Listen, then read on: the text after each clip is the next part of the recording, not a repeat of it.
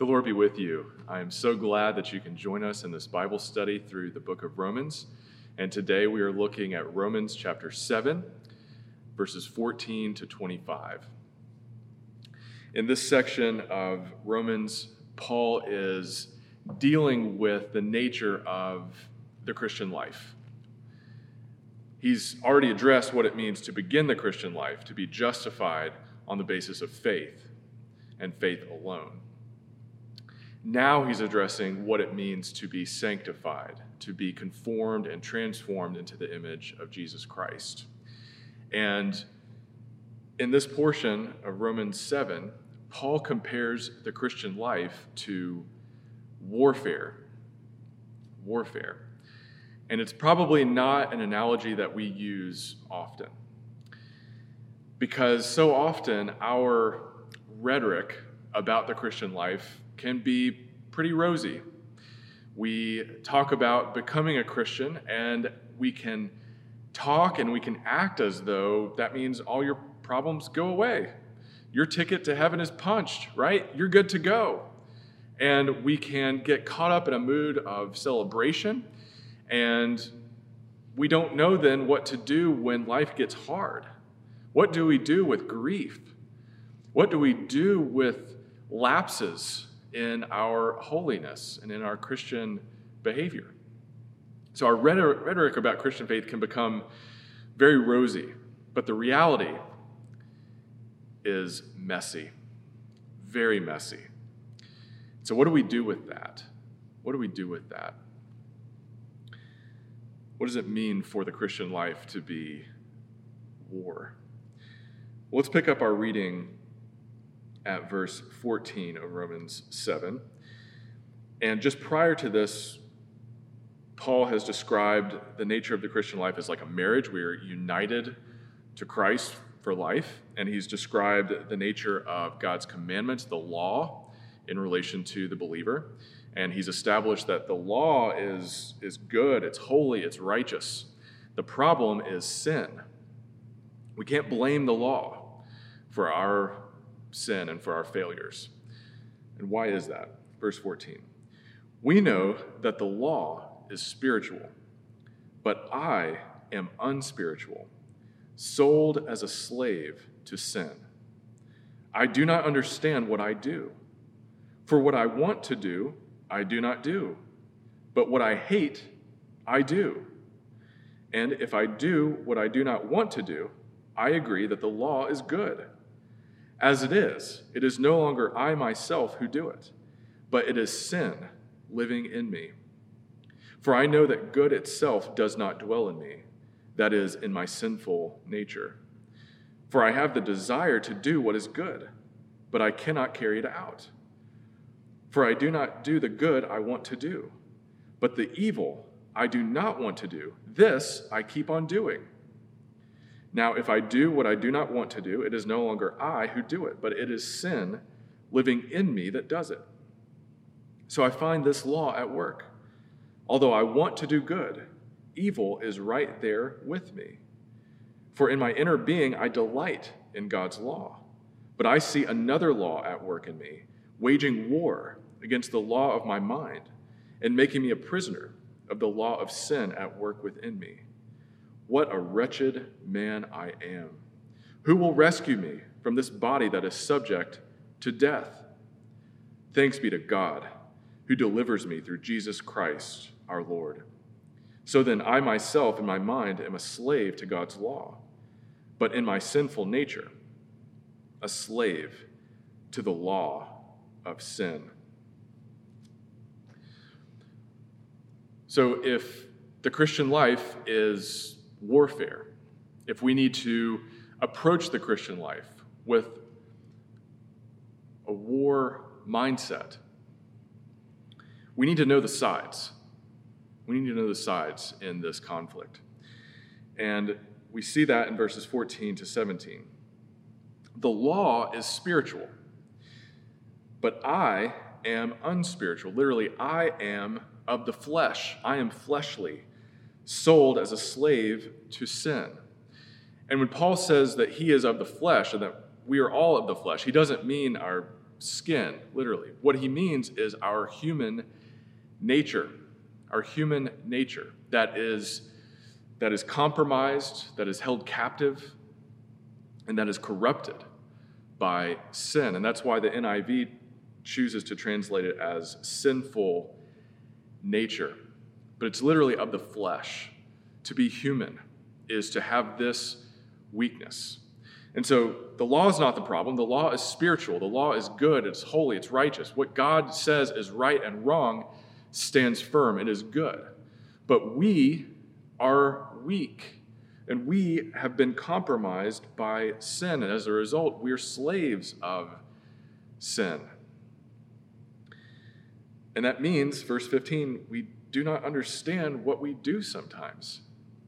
And if, if you can't see yourself in this struggle, if you can't see yourself in these sides, if you don't see this power lurking inside of you, then you need to do a heart check and see have you really decided to follow Christ or not? Because if you have, that journey is going to be messy. Messy. And while we would prefer for it to be rosy, and while we would want to talk about it like it's rosy, and while we would like to say, I'm okay, you're okay, and we can all just get together and pretend like everything is fine, when we're honest with ourselves, we have to acknowledge it's not. It's not. It's very messy and cluttered. And it goes in fits and starts. But the sides are not us against the law, it's us against sin. For what I want to do, I do not do, but what I hate, I do. And if I do what I do not want to do, I agree that the law is good. It is no longer I myself who do it, but it is sin living in me. Sin living in me. And you'll notice that Paul puts sin in the singular, not sins, but sin. Because it's very important in understanding this war, this war within us, that this isn't about certain vices, right? This isn't about certain misbehavior that we're all guilty of. This isn't about saying, well, no one's perfect. This is about a, a sin a problem, a power that's lurking inside of you, and it's inside of me. And it, it wants to have us, and it wants to manipulate us, and to corrupt us, and to bend our will to do what we choose to do as sinful human beings. And if you don't go into the Christian life with a warfare mentality, if you don't go into the Christian life prepared to struggle, well, you're naive. And you need to prepare yourself to have a very, very rough time of it. And to find yourself asking all the time, God, why? God, what is happening? What are you doing? We need to understand sin is powerful and it's inside of you and it's inside of me. But sadly, so many Christians enlist as Christians, they enlist on God's side, but they never actually enter combat. They go through the baptistry, they join a church, they're on a church roll, they're enlisted, they've been recruited, and yet they never enter the fray of combat. They never really wrestle with what it means to have the Holy Spirit inside of you, waging war against sin. They never know this struggle where you know what you want to do, you know what is right, you know what is pleasing in the eyes of God, and yet you do the very thing that you hate and that you know God hates. That's the struggle. Paul is transparent about it. This is the Apostle Paul speaking, after all, when he puts this in the first person I am of the flesh. I do the very thing that I hate. And so there's also some encouragement here that if this is your story, you're not alone. This is our story. If we have been born again, if we have truly been converted by the Spirit of God working inside of us, this is our struggle It's warfare within for all of us. So the, the sides in the struggle are us and sin. But what is the struggle? For that, we look at verses 18 to 20. For I know that good itself does not dwell in me, that is, in my sinful nature, that is, in my flesh. And as far as the debate of are human beings basically good or basically bad, well, Paul resolves that clearly here in Romans 7, verse 18. There is nothing good in our flesh. And you say, well, people do all kinds of good things, right? They do. But in terms of measuring up to the goodness of God, no one measures up. And so we need to be very candid and very honest with ourselves and with one another and with God that we don't have any good to speak of. We don't have any good to speak of. And so the struggle then is what God has brought about in us, the good work that God has begun in us when we are converted. And then the, the sin and the evil that continues to lurk inside of us. And we need to know that this struggle is going to continue for the rest of our lives. And we are all, all wrestling with this.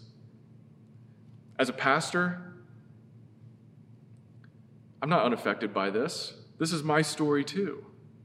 We all have to wage war against the flesh and the temptations of our flesh. And if we go into the struggle with anything less than that mentality, then we're not ready. And we're deceiving ourselves, we're deceiving others. But of course, we can't deceive God, can we? He knows what's inside of you, He knows what's inside of me. And so we have this struggle. And I think in many ways, a comparison to an addiction is apt.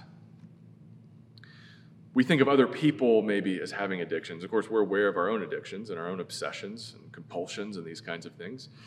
But when it comes to sin inside of us, we're all addicted. We're all addicted to doing what looks good and what seems right to us. And to triumph in this struggle, we need to know the sides and we need to know that that's what we're up against, that we are enslaved. We are enslaved. We have been taken prisoner by sin inside of us. And it's not a question of our desires. We can want the best of things. We want to please God. We want to be a good Christian. We want to be a faithful church member. And yet, and yet, we find ourselves backsliding. We find ourselves doing the very things that we know we don't want to do. And if you've battled with an addiction or you've known someone who has, this is where they are. They are trapped. So, those are the sides. That's the struggle. And we need to know the score. We look to verse 21. So I find this law at work. And when he, Paul says law here, he's talking about a principle, not the Mosaic law, the law that God gave to his people Israel. This is a principle. I find this law, this principle at work. Although I want to do good, evil is right there with me. For in my inner being, I delight in God's law. I love the scriptures, Paul says. I love what God says. I love his people. I love his church. But I see another law at work in me, waging war against the law of my mind and making me a prisoner of the law of sin at work within me. In my mind, I know what's true, I know what's good, I know what's right. And yet I'm not able to live it out. And the result is that this body is subject to death. Both a spiritual death now and one day physical death. We're held captive. We're prisoners. We're surrounded. It's messy. It's ugly. It leads to death. That's the score. That's where we stand. And so we need to know that in this war within, in this struggle of Christian discipleship, we can't win. You can't win. I can't win. And we need to be very honest about that. So, do we just close up shop now and give up? Keep reading. Look at verse 24. What a wretched man I am. You think of those words of amazing grace the God who would save a wretch like me. Who will rescue me from this body that is subject to death? Verse 25 Thanks be to God who delivers me through Jesus Christ our Lord. I can't win this war. You can't win this war, but we have someone who can, and that is the Lord Jesus Christ, who came into this world, who was born into the flesh, who took on human nature, and yet triumphed over sin. His human nature, his flesh, was not corrupted. He lived the life that you and I haven't lived and cannot live.